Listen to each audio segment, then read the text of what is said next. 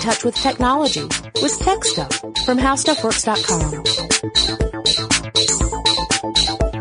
Hey there guys, it's Jonathan Strickland with Tech Stuff and we are about to jump right into part two of our history of Internet Explorer, the full Internet Explorer story. And we even have something to add to that story since we recorded this episode.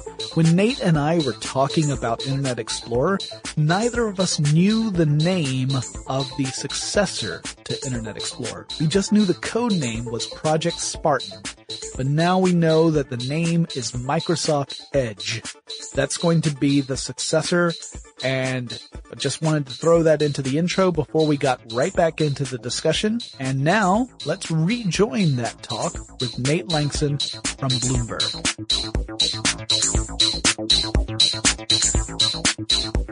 Uh, in August 27th, 2001, Microsoft would launch Internet Explorer 6, which became a huge debacle. Um, it was included in copies of Windows XP, one of the most popular operating systems of all time. I know people who still would prefer to use Windows XP to any of the other operating systems that have come out since then. Uh, there are a lot of legacy systems that depend upon Windows XP and you cannot migrate to a new operating system without reinventing all these legacy systems that interact with it. Uh, there used to be a joke about how people would stay on Windows XP and now it's kind of a sad one. So IE6 comes out bundled with Windows XP. That also means that IE6 has continued to be used long after you would expect people to have changed, to, you know, upgraded to some other version of Internet Explorer. Um, PC World, this is where we get the sad part, called it the least secure software on the planet because it had so many vulnerabilities. It made the list of 25 worst tech products of all time from PC World. It was number eight. And number seven was a different Microsoft product, one that I did a full episode of tech stuff about, Microsoft Bob. Oh, Bob. Yeah. So it's named by Bill Gates' wife, I believe. Yes. Melinda Gates. hmm We had a whole, yeah, the episode, if you haven't listened to that episode of tech stuff, I highly recommend you go and check that out uh, Lauren Vogelbaum was my co-host on that one, and we had a grand old time dissecting Bob. Uh, and, and it was her first time ever encountering Bob. And boy, I mean, the, the fact that IE6 ranked higher on the list than Bob tells you how bad IE6 was. Because Bob was atrocious. So this was another one of those problem, it was, it was rife with vulnerabilities that allowed hackers to get that same kind of level of, of access to a computer, whatever level the user was logged in at. So if you were a giant business and you only allowed uh, your employees to log in under a lower access level, then that was bad, but probably manageable. If you were one of those businesses that allow employees to log in at the admin level, it was catastrophic. And uh, because IE6 was lumped in with Windows XP and because Windows XP was so popular, it meant that it was a target-rich environment. Now, uh, Nate, you, you being a Mac user, are you one of the Mac users who, who very smugly, uh, trumpets the fact that Macs are largely, um, free from issues of viruses and malware? No, uh, I'm, I'm one of the people that says that they are well, uh, yes, I am. In a way, I am actually completely. But what I what I don't say is that Macs can't get viruses, right? Or, or that they are more secure. Mm-hmm. Um, they are in as much as everyone targets Windows, and therefore far far fewer people are targeting Macs. But on the other hand, Macs can also be conduits for vi- viruses. Right. So you are able to pass on a virus even if you are immune to it yourself. Right. You can you can be a carrier, but not be uh be affected by it directly. That Um, said, I don't run antivirus because I don't care about Windows users. Lol. Why get vaccinated, right? I mean, come Lol, on. lol, lol. Uh, yeah, No, yeah. This this this is a great, but this is a great point to make in that again, PCs had so much of the market share. I mean, we're still at the point where Macs had not really made a big dent. It would be, it wouldn't be until the mid to late 2000s that we really started seeing the Mac take off on a, on a true market share level. Uh, which meant that if you're a hacker and you're designing malware and you're trying to hit as many people as possible, that's your goal, then you go to where the people are. And the people were at PCs on Windows-based machines, specifically Windows XP. And Internet Explorer 6 had all these vulnerabilities. It was open season for hackers, uh, which that's why it made this, this list of the 25 worst tech products. I mean, if, if it's a gateway, if Microsoft had not uh, patched all the vulnerabilities, it's a huge issue. Now Microsoft did uh, start to issue patches very quickly but it was still one of those things that became a black eye for the company. Uh, in fact, the problem was so serious that the United States Computer Emergency Readiness Team told people, hey, you don't have to use Internet Explorer, don't. Use something else. And then the only times you should use Internet Explorer is when you have no other option. Like it's, it's something that's only compatible with Internet Explorer. Um, I've had, uh, I've worked at companies where the intranet would only be accessible through Internet Explorer. Other browsers just could not render those pages.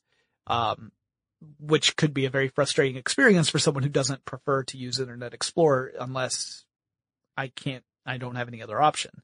Uh, Nate, have you ever had that issue too, where you've had to work someplace where the, the way a system was designed, you had to use a specific type of browser to access it? Um, I'm, I work at one now, so I probably shouldn't say very much, but it's a very secure internal corporate environment. Sure. And, and I mean, that, that's one of the reasons why, I mean, I still have a version of Internet Explorer that runs on my machine because, uh, there, there are certain internal technologies we use that it really only works with Internet Explorer. Now, once, once it's up on the web, any browser can see the stuff, but for the internal purposes, uh, we use things that will only work with Internet Explorer. And of course, we're also very concerned about security. So it's, but it's one of those things that, you know, if, if you had built it on Internet Explorer 6, this would be a huge concern, obviously, because of those vulnerabilities. Um, fortunately, I think most companies don't rely on that or they are relying on one that has been patched thoroughly so that those vulnerabilities are no longer an issue. But it was, you know, for someone who doesn't, for like grandma, who doesn't necessarily know how this stuff works, it, it's a problem, right? It's, it's not easy to explain to someone who hasn't grown up around the world of software and software patches that this is an issue at all. It's, I mean, it, it's hard enough just to explain that this is not the internet. it's, it's, a browser. So, yeah. yeah. So definitely it was a black mark against Microsoft. Um, and it's funny because I, I looked on, it, eh, it, eh, granted, it depends upon what source you use, but I looked at one, uh, um, resource that looks at the market share of various browsers and 3.1% of users in China, according to this source, are still using Internet Explorer 6. Uh, 3.1% seems like a small number, but that means hundreds of thousands of people are still using Internet Explorer 6. And that's, yeah, I mean, it's incredible. China's an interesting one and because of the rampant piracy that has taken place there yeah. over the last couple of decades in particular when it comes to computer software. And mm. there are so many old computers out there, computers that physically can't run more recent uh, operating systems that for some machines that may be the limit of what they can even install because of how old the hardware is. Sure. Know, yeah. The same yeah. in, in, in, in parts of India. So that's probably a factor. Um, the other, the other thing is that there are a lot of banks believe it or not, that mm-hmm. have this really old software installed. I'm not saying that's the case in China particularly, but just generally there are a lot of, a lot of places and schools yeah. too. I mean, and that's the other thing is that when you spend a lot of money and energy and resources on building an infrastructure and it's using a particular, you know, particular uh, uh, suite of software or a particular operating system it's, you know, you've created this system that now we call a legacy system. At the time, of course, it's not a legacy. It's just what you built and you built it because you needed something and this, you know, the suite did the stuff you needed. Uh, the problem is that, you know, you don't necessarily have those resources to dedicate to reinventing that every time there's a new operating system that comes out. Especially if you're talking about really big systems where it would require a massive effort across multiple locations in order for everyone to stay in communication with each other. And that's where you run into these problems. I mean, if there are no easy solutions. It's very easy for us to say, hey, upgrade your operating system or upgrade your browser because on a user to user level, it's not as big a deal. I mean, it might require some financial investment if you're talking about having to get a new machine that's capable of running a, a, a, a newer version of that software. But ultimate, ultimately, it's not as big a deal as it is telling a an industry or even just um, a particular company within that industry, hey, you need to do this. It's a much larger effort on that their part. So as, as flippant as I'm being, I do realize that you know it's not so simple as oh we need to we need to install this new program. It's you know sometimes it's not the the new browser, like you said, Nate, could require uh, more advanced hardware or a more advanced operating system. Yeah. All right, so that was 2001. Now we're going to skip ahead to 2004 because there were no updates in that time. But on November 9th, 2004, a big competitor to Internet Explorer would launch. Uh, the Mozilla Foundation's Firefox 1.0 goes live. Now, Firefox was the first real challenger to the dominance of Internet Explorer, uh, to, to really, you know, capture a lot of people's attention. Before there had been devotees of other browsers, but they were pretty small audiences. Firefox was one that actually threatened to take some real uh, uh, chunks out of Microsoft, and part of that was because there was still this ongoing issue with Internet Explorer 6 and those security vulnerabilities. It had had such a, you know, it had a, a pretty bad reputation. Meanwhile, you might say, well, why, why didn't Microsoft come out with a new version? Well, until Firefox came out, there wasn't really a need for it, right? I mean, there were no, if you don't have a competitor, then you don't have a lot of incentive to improve your product. Uh, that's one of the pro- one of the reasons, one of the big reasons you don't want any monopolies out there because you would rather have competition that drives the various entities to continue to innovate and invest in their technology so that you ultimately get better stuff out of it. If there are no competitors, then you gotta just hope that the entities are motivated enough to continue that innovation and investment, which is not always the case. And it wasn't in this one. So, uh, October 2006, we see Microsoft launch Internet Explorer 7 because Firefox was starting to eat at Microsoft's heels. It was starting to take up some of that market share and Microsoft suddenly realized, hey, we might have a problem here. We might need to, to start really looking at innovating in this space again because we're not the only player in town anymore. Uh, so this was a five year, you know, absence of updates and then we finally get one in 2006. Um, so Internet Explorer 7 was uh, also the first time they changed the name because the previous editions of Internet Explorer were all called Microsoft Internet Explorer whatever. This time they were called Windows Internet Explorer whatever. So Windows Internet Explorer 7. Uh, interesting because of the settlement with the United States Department of Justice earlier about how they didn't really want to give the indication that Windows and Internet Explorer were so tightly integrated. But uh, after the settlement of that case, I guess they were Microsoft was looking at it saying, "Look, if you if you use the Windows environment, this is the browser you want."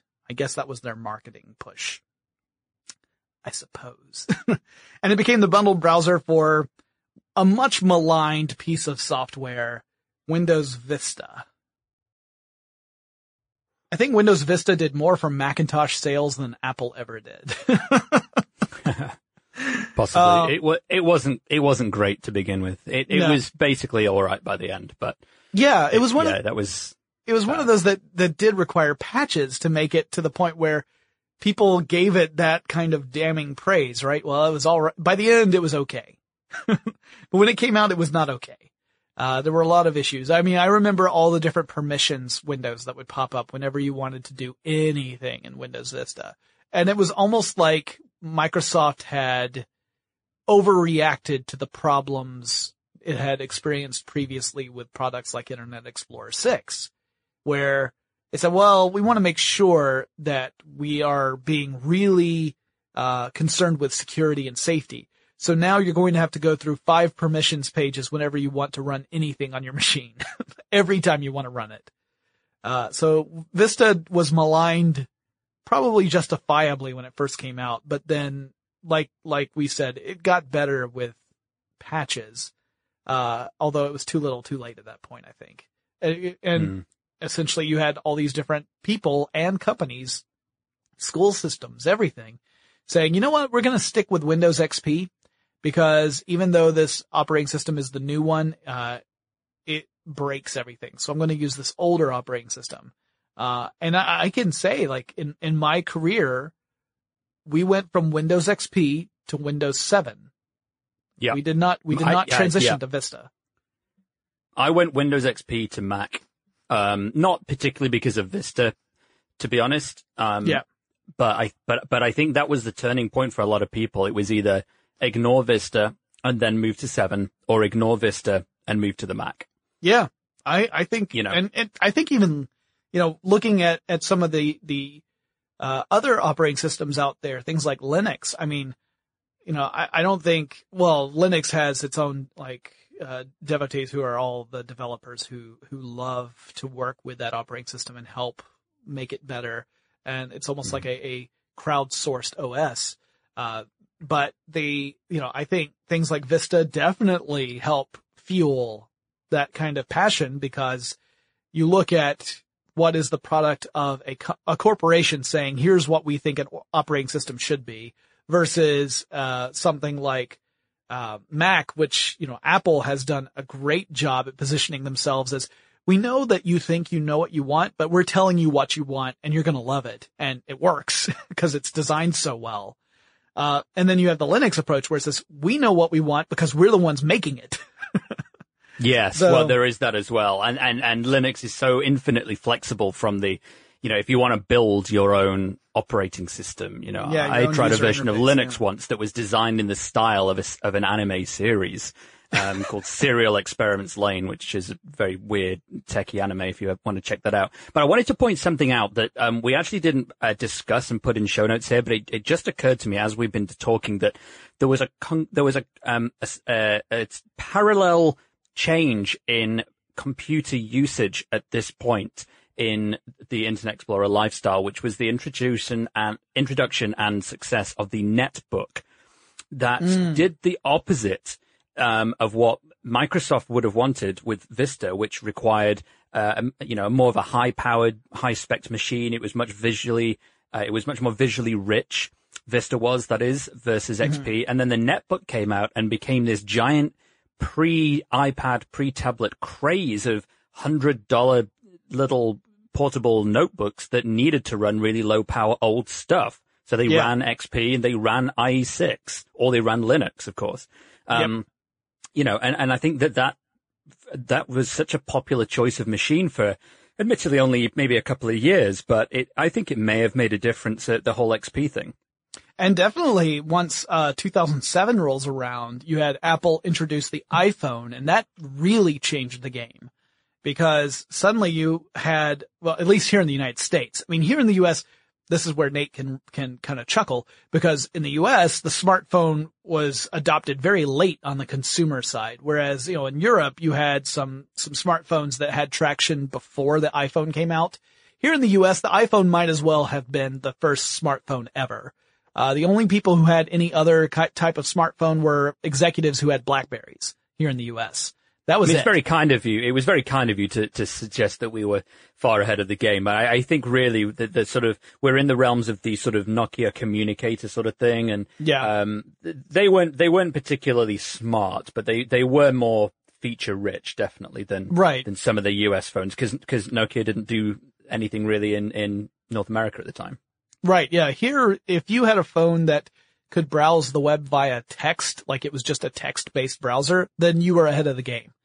And then, but then the iPhone comes out and, uh, suddenly you have a new way of, of viewing the web, uh, which would get improved considerably with future generations of the iPhone and then with competitors like the Android phone and ultimately with Windows Mobile, Windows Phone, and then just Windows for mobile devices. Um, but you know, that really changed the game big time to the point where now if you look at market share of uh, what's being used to browse the web, the mobile devices are killing it.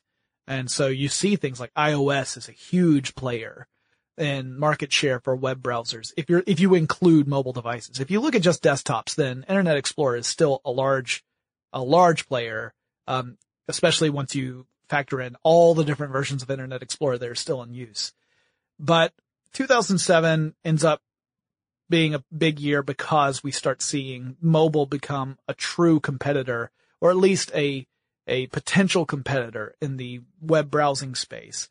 Uh, March 2009 would be when Microsoft launched Internet Explorer 8, which was the first browser to pass the ACID 2 test. Did not pass the ACID 3 test, but it passed the ACID 2 test, which was a, that's a test designed to check a browser's ability to render a web page based upon the intended design of that page. This goes back to what I was saying before, where you just painstakingly create a web page and you can't wait for someone to see it. I mean, by, by can't wait, I mean, if you, if you could go back and visit the web pages of the, the mid nineties, I guarantee you that more than 80% of them would have a counter somewhere on that web page that would tell you what number you were to visit that web page. Uh, that, those were ubiquitous back in the day. Do you remember those where you'd be like, Oh, look, I, I was the hundred and third thousandth person to visit this website. Yes, um, I do. I remember installing one of mine and just thinking like, why do I do this? I can, like, it's been three months and I can still count the number of people who visited my website on two hands. but, uh, you know, that was, one of those things where again, it, you, you know, you put this care into it and you really wanted to make sure that all the browsers were going to render it properly. Uh, and it was very important for Microsoft at the time because they were no longer like no one version of Internet Explorer was now the dominant one because Firefox had done so well. So if you're the dominant player, then sure, you could essentially define how web pages should look. Your browser is the one that people should be designing for because you're the one that most people are using. And anyone who's using a different web browser is going to have a, a potentially at any rate, a uh, less than ideal experience, but who cares? Because you're the one who's the biggest player in town. When you're no longer the biggest player in town, or there are viable competitors out there, you have to start rethinking that strategy. So Microsoft did a good thing here and building a web browser that was going to be more true to the designs of the web page administrators than what they had previously been doing. Uh, and also it benefited those of us who actually used Firefox or some other browser at that time. So that was, that was good. Go ahead. It's an interesting period because all this time, all this discussion, Opera was chugging along in the background, yep. mm-hmm. doing its thing. And just as we've been talking, I just downloaded and installed Opera on my Mac because I just wanted to see what it looks like these days. It's based on Chromium, um, like, like Google Chrome is. And, you know, Opera's always been this underdog. It's just never done very well, uh, market share wise, but it's always had this incredibly loyal fan base and does oh, yeah. really innovative things on the mobile side and always has. And I remember in about 2007, I wrote an article for CNET saying, Opera should stop making desktop browsers and just focus on mobile as its future. And I had one person who said that I should throw myself off the top of the CNET building for saying something so heinous against the beloved Opera browser. Right. And I, st- you know, nearly 10 years on, I stand by that. They should focus on mobile. Um, and I, and I hope that person revisits my article, um, mm-hmm. from 2007 and says, Oh yes, you were right. Well done. Well, you, you know, it was very forward thinking because as it turns out, you know, mobile browsing has become so important now that that's where everybody is looking. I mean, you know, not that desktop browsing has gone away or that there aren't other platforms. I mean, heck, I, I sometimes I browse the web very rarely, but sometimes I browse the web on, uh, my Xbox so that I can watch certain content that I couldn't otherwise or that I, uh, you know, might want to have a podcast on in the background and that's the easiest way for me to, to play it. Um, so, but, but mobile certainly is, is at least as important, if not more important than desktop browsing is these days. So, uh, everyone really needed to be looking at mobile. I think you were really just giving some valuable advice, honestly. I mean, I really, I was trolling for page views mostly, but, um, but it was based on, it was based on real, uh, opinion and fact okay. that I well, believed at the time. you know, we, we've all engaged in some clickbait at some point or another. I mean, you know, uh, so Internet Explorer 8 is currently the second most popular version of Internet Explorer as far as market share goes. Keep in mind, we're up to 11 now. And in fact, uh, in Internet Explorer 11 is the current, uh, most popular version of IE on the market. IE 8 is second. So that means 9 and 10 didn't do quite so well. Uh, and perhaps, I'm not saying this is necessarily the case, but perhaps one of the reasons that it has done so well for so long is that it is the last version of Internet Explorer that is capable of running on a Windows XP machine. So it may be that we have still a significant number of folks out there who are running the Windows XP operating system. They never upgraded to Vista or 7 or 8 or 10 now. Uh, and they're, they're staying with Windows XP for one reason or another, and they might be running Internet Explorer 8. That's a guess. But I think it's a fair one. Yeah, I mean, in the mobile world, it's, I, I'm sure a lot of people listening have had the experience of downloading an app and then downloading an update a week later, right. firing up the app and being told that your OS is out of date and, and you need to update. And that's because Apple or, or Android or something has been up, has a, res- uh, uh, has released an update in the time between you downloading the app and firing up the app and you've updated the app in that time without firing it up or updating your OS and it's Right. already out of date. Like it's Now, crazy. Personally, I haven't had that issue, but that's because I use a Nexus 6, so I get those updates like immediately. Uh, but then, uh, although iPhone users out there are like, uh, yeah, that's regular operating procedure for me. Yeah, I have a Nexus 6 as, as well, to be fair. Um, Oh, do you? that- I do, What- yeah. That's sort of my Android, uh, sort of test phone thing. of course, So it I, is, I, I, I use that for apps. your main phone has to be an iPhone, I, I imagine. Yeah. All right. How, how do you like the Nexus 6? I know this is a tangent, but I have to ask. Um, I love it. I really like it. Um, I, I use the iPhone 6 Plus as my main phone, so the Nexus 6 just feels like an evolution of that, um, feel wise. And the screen's, the screen's nice. The battery life for me has been pretty good. And the, Mhm. the, um, I don't know. I, I just like it. But I don't I just- use it that much, to be honest. It was, it's just like a, like a, uh, sort of a dummy review unit type thing that's just been hanging around. Right. I, I just wish it were a little bit larger, so that way if I held it over my head on a sunny day, I could shade my entire body. It is a big phone. It is It a is big a phone. But like I said, I don't use it that much. It's it's mostly there for me to test Android and if I need if I want to review or write about new apps, it's just there. Um, Yeah. yeah, yeah, it's fine. It's Yeah. fine. I understand. Well, getting back to Internet Explorer, this is where we're starting to talk about some of the, the, the boring ones for me. So I guess that's why I'm so eager to go off on tangents. But March 14th, 2011, Internet Explorer 9 debuts and it had the tagline, the beauty of the web. So finally we could experience that. I was, it was good that by 2011 we could finally see the beauty of the web. I mean, after all that text and the red X's for images that wouldn't load.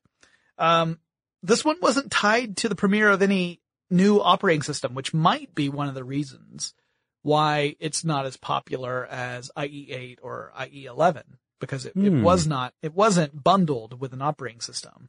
Um, so it could run on Windows Vista Service Pack 2 or later versions of the Windows operating system. There was no support for Windows XP, like we said. Uh, IE8 was the last Internet Explorer to run on that platform.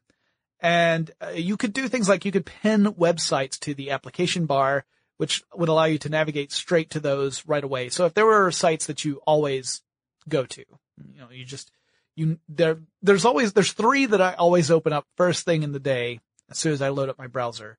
Then it would make sense to pin those first three just to be able to click on whichever ones or even pin them together. You could do that as well, where you could open up, uh, multiple tabs and just associate the ones that you always go to first thing That way you don't have to spend those precious that calories typing in the first few letters of whatever URL you go to each time.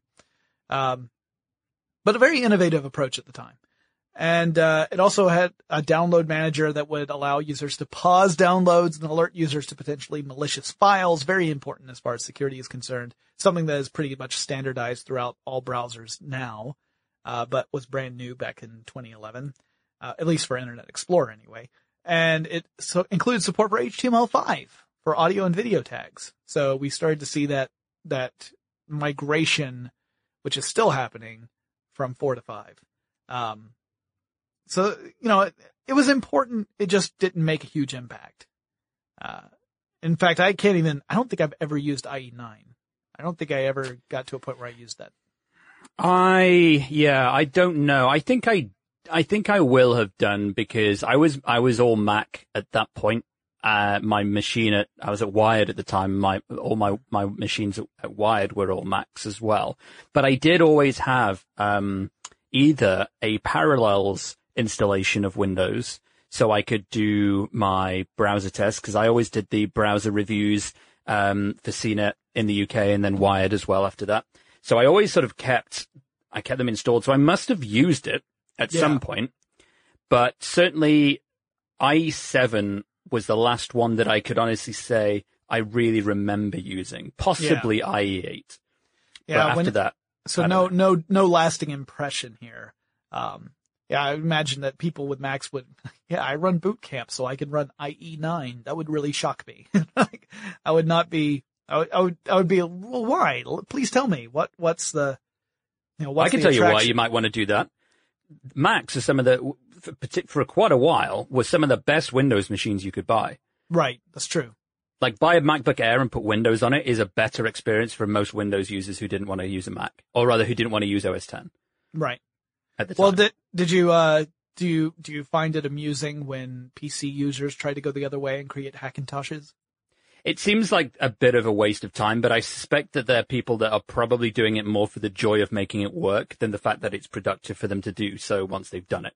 If right. you know what I mean. Right, but right. I also say, I mean, I am a Windows user. I mean, my gaming machine is a Windows P- PC. It's a big fat gaming rig with a 21.9 ultra wide curved monitor that's all Windows, but I, but it literally loads Steam and most realistically, it really loads Elder Scrolls Online as soon as I turn it on. Like I was about to I say, like, for nothing else. I was gonna say, like with that huge screen, it's got to be Papers Please. You're just playing Papers Please, yeah.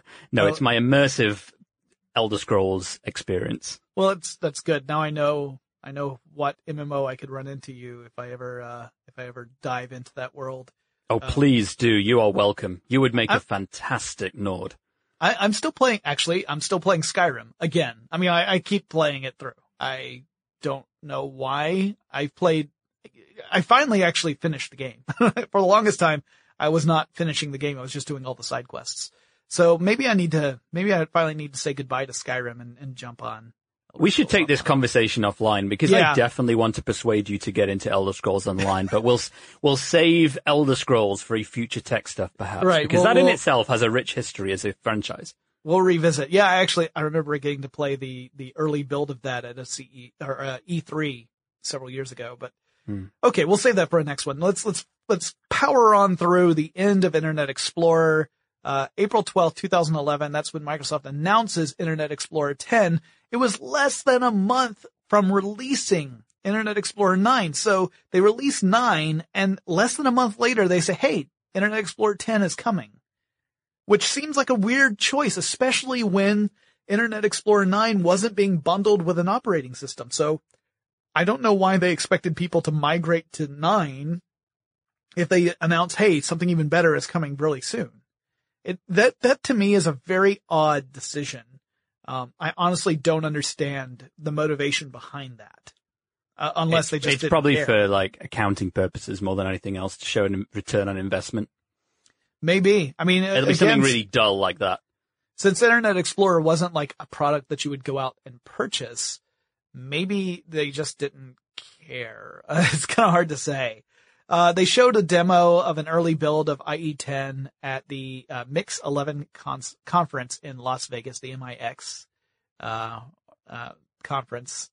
in Vegas. I've never been to that one. That's one of the few that I have not attended. Uh, it was September 2011. They showed the developer preview of Windows 8, um, that ended up becoming available to the general public. So if you wanted to get your hands on an early build of Windows 8 and then be one of the many people who complained about the Metro, uh, layout, you could have done that then. I, I was one of those people. I was Um, too. Yeah, we, we actually just had a machine here at How Stuff Works that was the Windows 8 machine. And it was a Windows 8 machine that did not have a touch Anyone using it? well, no one, no one was using it. Well, first of all, there wasn't a whole lot of software we could use with it. And secondly, we didn't have a touch sensitive screen. So you were using this interface that was clearly designed after the UI you would see in a tablet, uh, but transmitted, transferred rather to a desktop experience. But if you didn't have a touch screen monitor, uh, and you were navigating it through your basic keyboard and mouse, it was not a very satisfying experience. At least not for me. Uh, I could easily see why it would be very attractive if you were using a touchscreen device, although I'm not big on touchscreen monitors because I don't like having big old greasy fingerprints all over my monitor all the time. Um, I prefer my desktop to be still keyboard and mouse until something better comes along. Uh, what about you? Do you use touchscreen monitors? No, no point. Yeah. Yeah, same here. I don't see. I, I don't see. I don't see a benefit to that. At least not in the current hardware iterations that are out there. Yeah, I don't, I don't like the idea of having to reach across and touch the screen anyway. I'm also lazy. So anything that smacks of effort, I would like to edge away from, uh, unless it was absolutely necessary. Uh, IE10 would end up being bundled with Windows 8 and Windows, Windows Server 2012 in the fall of 2012. Uh, and it had two modes. It had the Metro mode. So if you launched it in the Metro, they, they no longer call it Metro, but at the time, that's what we all referred to it as. If you launched it when it was in the Metro layout, which was that tiled layout of Windows 8, uh, it had a limit, limited features and it also ended up eliminating, uh, pretty much the, the entire user interface was eliminated, uh, from casual glance. You would have to swipe from, uh, the bottom or the top in order to pull things up. But otherwise it was meant to give the website the entirety of your screen's landscape. I can appreciate that on one level. I like the idea of slimming down your, your frames so that you're giving the website as much attention and as much of the focus of the user as possible. But, uh, at the same time, I want to be able to easily navigate to other sites if I need to. So I'm not crazy about completely hiding it away. Uh, I- think that might have been a bit much. If you launched it in the desktop version of Internet Explorer, it was a little more like the earlier versions. So it had more of the, the capabilities built into it. Um, I think, I think Windows 8 was really Microsoft's approach to trying to make the operating system as accessible to as broad a range of people as possible. And I'm not sure, clearly they weren't entirely successful. Uh, they, the rapid development of Windows 10 kind of points to that. And also Mhm. just the, the upgrade to Windows 8.1, which ended up uh, kind of reversing Microsoft's decisions on a lot of their original points. But Microsoft tends to do this. It it, it sort of Yeah. tick tocks between between big success and and uh, at least the perception of complete disaster, which is Windows, uh, you know, Windows XP, great success, Borat Yep. style. Windows Vista, disappointment. Yep. Uh, Windows 7, great success. Mhm. Windows 8, bitter disappointment. So I sort of feel that they are due a great success on the next on the next one. I think so. Uh, and I guess they'll go out on a high point because it's the last one. Uh, you know, it's also interesting because this to me parallels a similar thing that happened with, uh, with Microsoft with the, the announcement of Xbox One. I remember you and I had a conversation about, uh, which console we thought won E3 that year when, when the PlayStation 4 and the Xbox One were both announced. Yes, And- I remember actually eating a very messy hot dog with you while we had Yeah. that conversation. And then we, we talked about how Microsoft made all these, uh, at the time they sounded very bold and sometimes slightly dangerous, you know, as far as their, their, uh, the, the way people would view the Xbox One. They made these, these announcements that ultimately I think would have benefited them had they stuck with them, but they listened to the initial reaction that gamers had and they reversed some of their initial, uh, their initial pronouncements, which ended up negatively impacting certain features down the road. And I think it's very similar to the way Windows 8 and Internet Explorer 10, uh, the, the same sort of situations they went through, the same kind of cycles they went through. This, like, we're gonna, tr- we're really trying to push innovation. The problem was they were pushing the innovation in a direction that the, the public just didn't get behind. And you know, and I, I think this is really, it's, it, it is a problem born out of the business model. And it's yeah. not to blame Microsoft at mm-hmm. all. This is just the way business is, but they needed to, they need to give people a reason to go through what is, particularly in the corporate world, a massive, dramatic and expensive and disruptive deci- uh, decision to move operating systems, right. to upgrade. So they have to change. Mm-hmm. something significantly, which is why it seems to go from great to bad to great to bad to potentially next great again. Because basically what they then change is they go back to what people wanted in the first place. You know, it's a, it's the problem with if it ain't broke, don't fix it. But yep. if it ain't broke, but you need to make more money because that's what your business relies on, then maybe don't fix it. Just try and do something to it and then right. fix that. Right. Right. Yeah. I mean, that, that's a, that's a great point.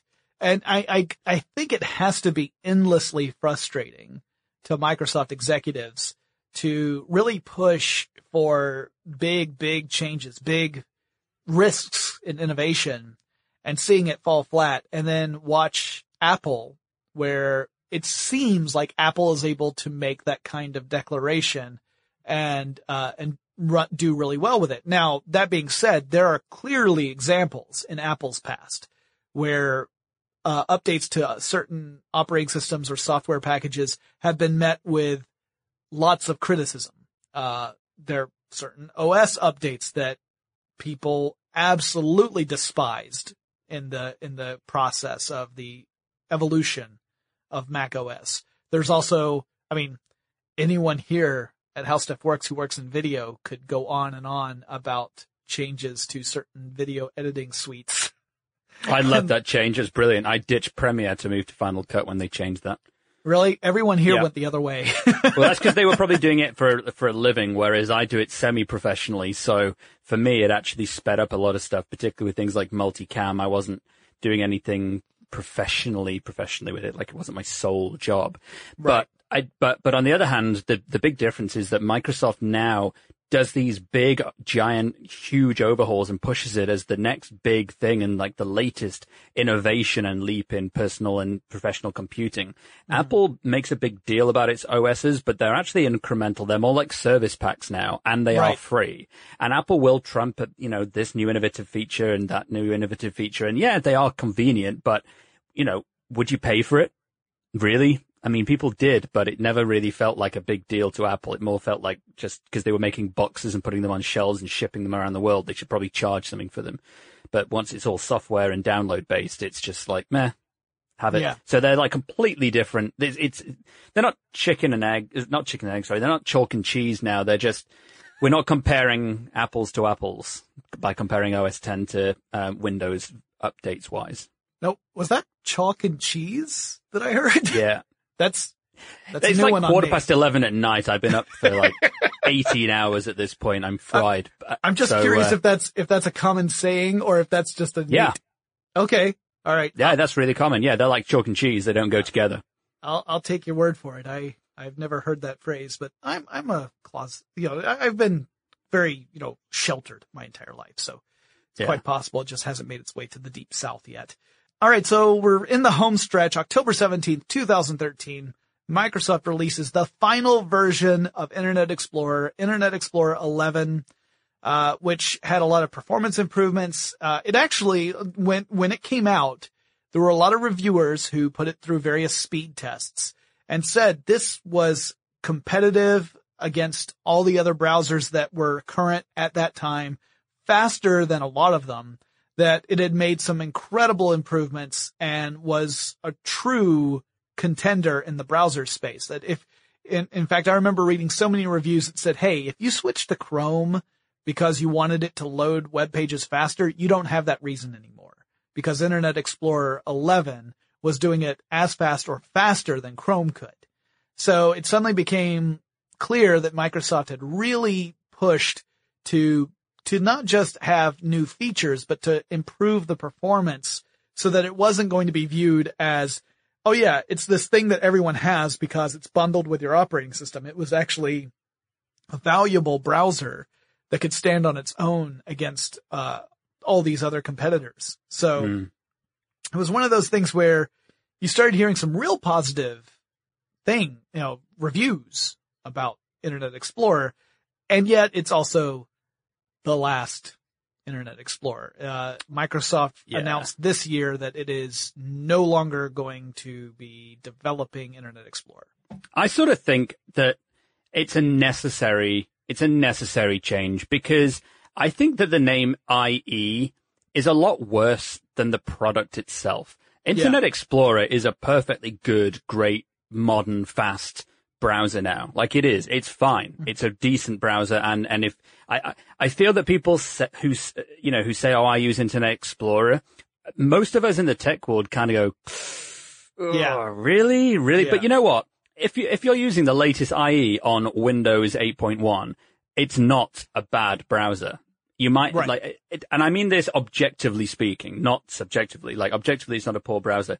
Um, but the word IE just, it just brings with it this history Yeah. that, you know, people just associate with either bad technology or horrible compatibility issues like you had with IE8 where you had to build basically a version of your website just for one browser.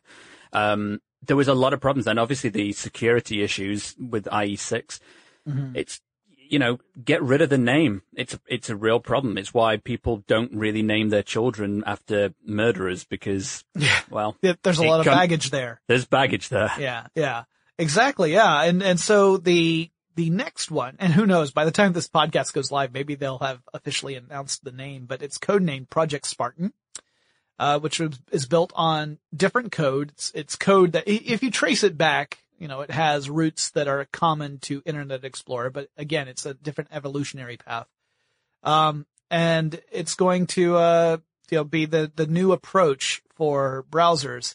Uh, there will be continued support for Internet Explorer for a while, but we're going to see that gradually uh, taper off until we are left with uh, whatever Project Spartan is named at the time. I am curious where they came up with that name because they have the personal assistant Cortana, and Cortana that's a character from the Halo franchise, which Microsoft owns now. Mm. Um, it's good PR. It's good PR. Yeah, so it makes People me think wonder. Halo's cool. Xbox Yeah. is the coolest thing Microsoft's ever done. that's true. Name it after the most popular thing that the most popular thing is named after. Yeah, I mean they they weren't going to call it Master Chief. So uh Master Chief, the main character in Halo, is a Spartan soldier. They the type of armor he wears is is designated as Spartan. So it's possible that this is another Halo reference. It could be that Spartan just It came is. from It, something it else. totally is a Halo reference. Would- like, I would- it is Spartan either because it's a very bland open interface and then possibly, but it's not, is it? It's, Yeah. it's, it's Halo. I still think they should call it Windows Grunt. yeah. Uh, well, I guess I guess they could call it Elite. I mean, that would be that would Yeah. be something. You know, that would have uh possibly a, a, a nicer connotation than Grunt would. Although, honestly, uh, depending upon what version of Windows you're running, grunting might be your natural reaction to booting up your computer. Um, because I remember running older versions of Windows on older machines and thinking, all right, I've turned my computer on. In about half an hour, I'll be able to do something. Uh, at any rate, that's, that's it. That is the, the full blown history of Internet Explorer from the early days before there were even web browsers to the current situation where Internet Explorer is, is surfing into the sunset, I guess, since we're talking about the web.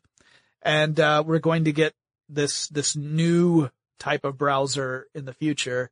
Uh, it's, an interesting story. I mean, you got so much drama there from the, the antitrust lawsuits, the whole dot com bubble, the intense focus on the web, Microsoft getting a little, maybe not lazy, but complacent perhaps Mm, with its place. I mean, it's, it's a, you can also look at this and the development of the, the you know the the company Microsoft as well, just what that company was going through Mhm. during that time, we could do a parallel timeline and really see how there was a lot going on.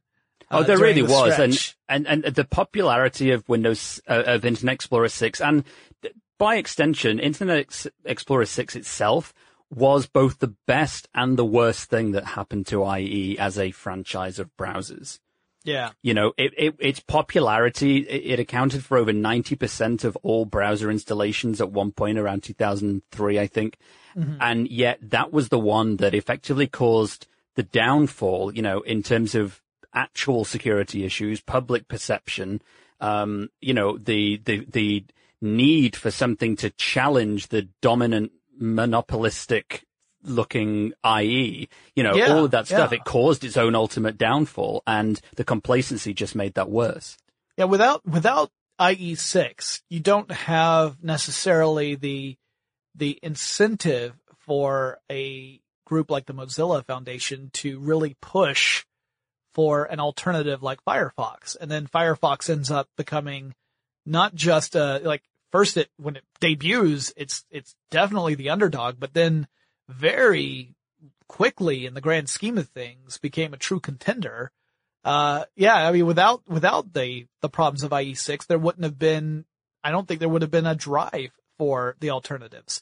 Uh, and ultimately, when you look at the way things have shaken out now, again, like we, we barely touched the mobile world, but it's also what helped drive the development of things like Chromium. Uh, and then therefore you could also say it helped drive things like Android as well as Chrome OS. Uh, you know, the world is definitely affected by Internet Explorer. Like we, we would not have the same experiences that we have available to us now were it not for IE. Whether it's, whether it's from Microsoft or from someone else that was trying to compete against them. So I agree. Uh, I mean, broadly speaking, what a successful product, you know, and, and, and Yeah. what a great product for, you know, for the last two decades. I mean, you know, I say this as a Mac user, but as a, someone who has a, a deep amount of respect for Microsoft and, and what it does and what it has done. And Internet Explorer has to go down as one of the most popular, if not the most commendable piece of software ever made yeah, you know, and I know that's a controversial statement, but you, but I think even the, you know what I'm getting at, that it, it's, it has itself done so much for, for Sure. what the modern web is, even if it was by being too popular or too bad at one point, it has been a driver of change for the modern internet.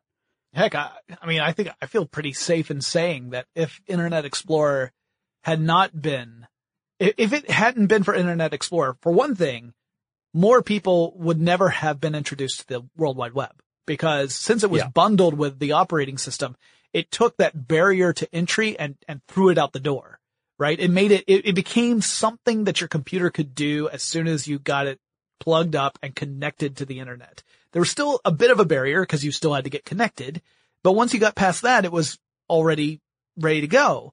And so there was that. It helped remove that barrier to entry. And because of that, because it had this, uh, enabling factor that drove more people to the web, it allowed for the creation of things like websites, like howstuffworks.com, which means that I ultimately was able to land my dream job. So, like, like, you know, I don't know that things would have unfolded the same way had Microsoft not gotten into this. I'm sure, I mean, it's undoubted, it, it, there's, it's impossible to say, but I mean, I, I'm pretty sure that there's no way the World Wide Web wouldn't still be an incredibly influential, uh, part of our lives, but whether it would be to the same extent that it is now without Internet Explorer, I, I don't know. Um, I mean, something that powerful and useful and, uh, and, and ultimately profitable, uh, could not remain obscure forever, but it certainly could have taken longer without Internet Explorer for it to, to get the traction that it got. So, Well, here's to the next 25 years of the web. yeah. Yeah. Who knows, uh, who knows what, you know, maybe, maybe we'll both be using a Microsoft machine and at that time and, uh, Mac will be a distant memory and my, my Chrome, op, uh, my Chrome browser will be seen as, as antiquated and cute. Yes. I doubt it, uh, but we'll see. I'll be just, I'll be passing through a midlife crisis and planning a 60th birthday.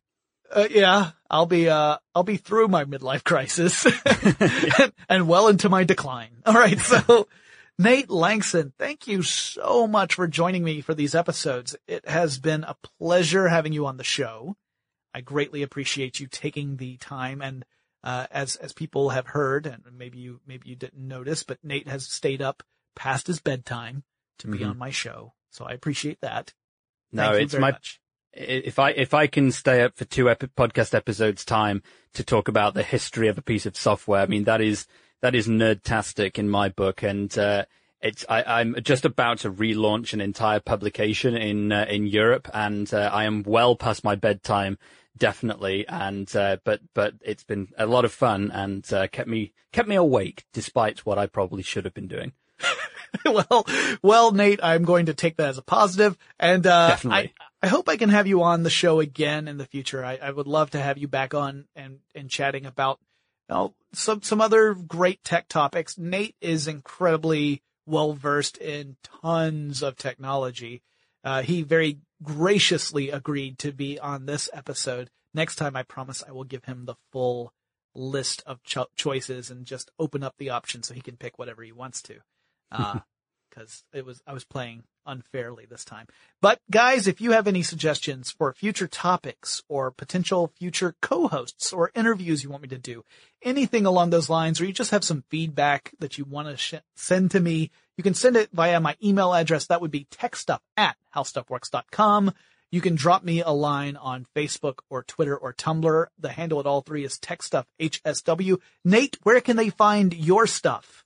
Well, the best thing I can say apart from Twitter, which is at Nate Lanxon, is I do a weekly UK focused technology podcast. We did a big feature um, on the most recent episode, episode 13, still quite a new show, um, where we, we put the world's electrical plug sockets against each other, plug versus plug. Which nation has the best plug? Um, the answer's uh, the English plug, but there is a very good reason as to why. And we no and we no bias, 50, huh? No, well, we spent 15 minutes uh, exploring uh, exploring that, and uh, I've also got a review coming up of the new super thin MacBook, uh, and a big piece about the uh, the new Google mobile uh, algorithm change. and the show's called Techs Message. I should probably say that. Um, T E C H S message that is, and you can find that at natelanxon.com slash podcast. Definitely go check that out, guys. And I love it, Nate, that I ask you for a plug and you plug a podcast about plugs. Oh yeah, I didn't think of that. That's awesome. Yeah, yeah it's, it's true. It's really well done. All right, well, thank you guys. We will talk to you again really soon.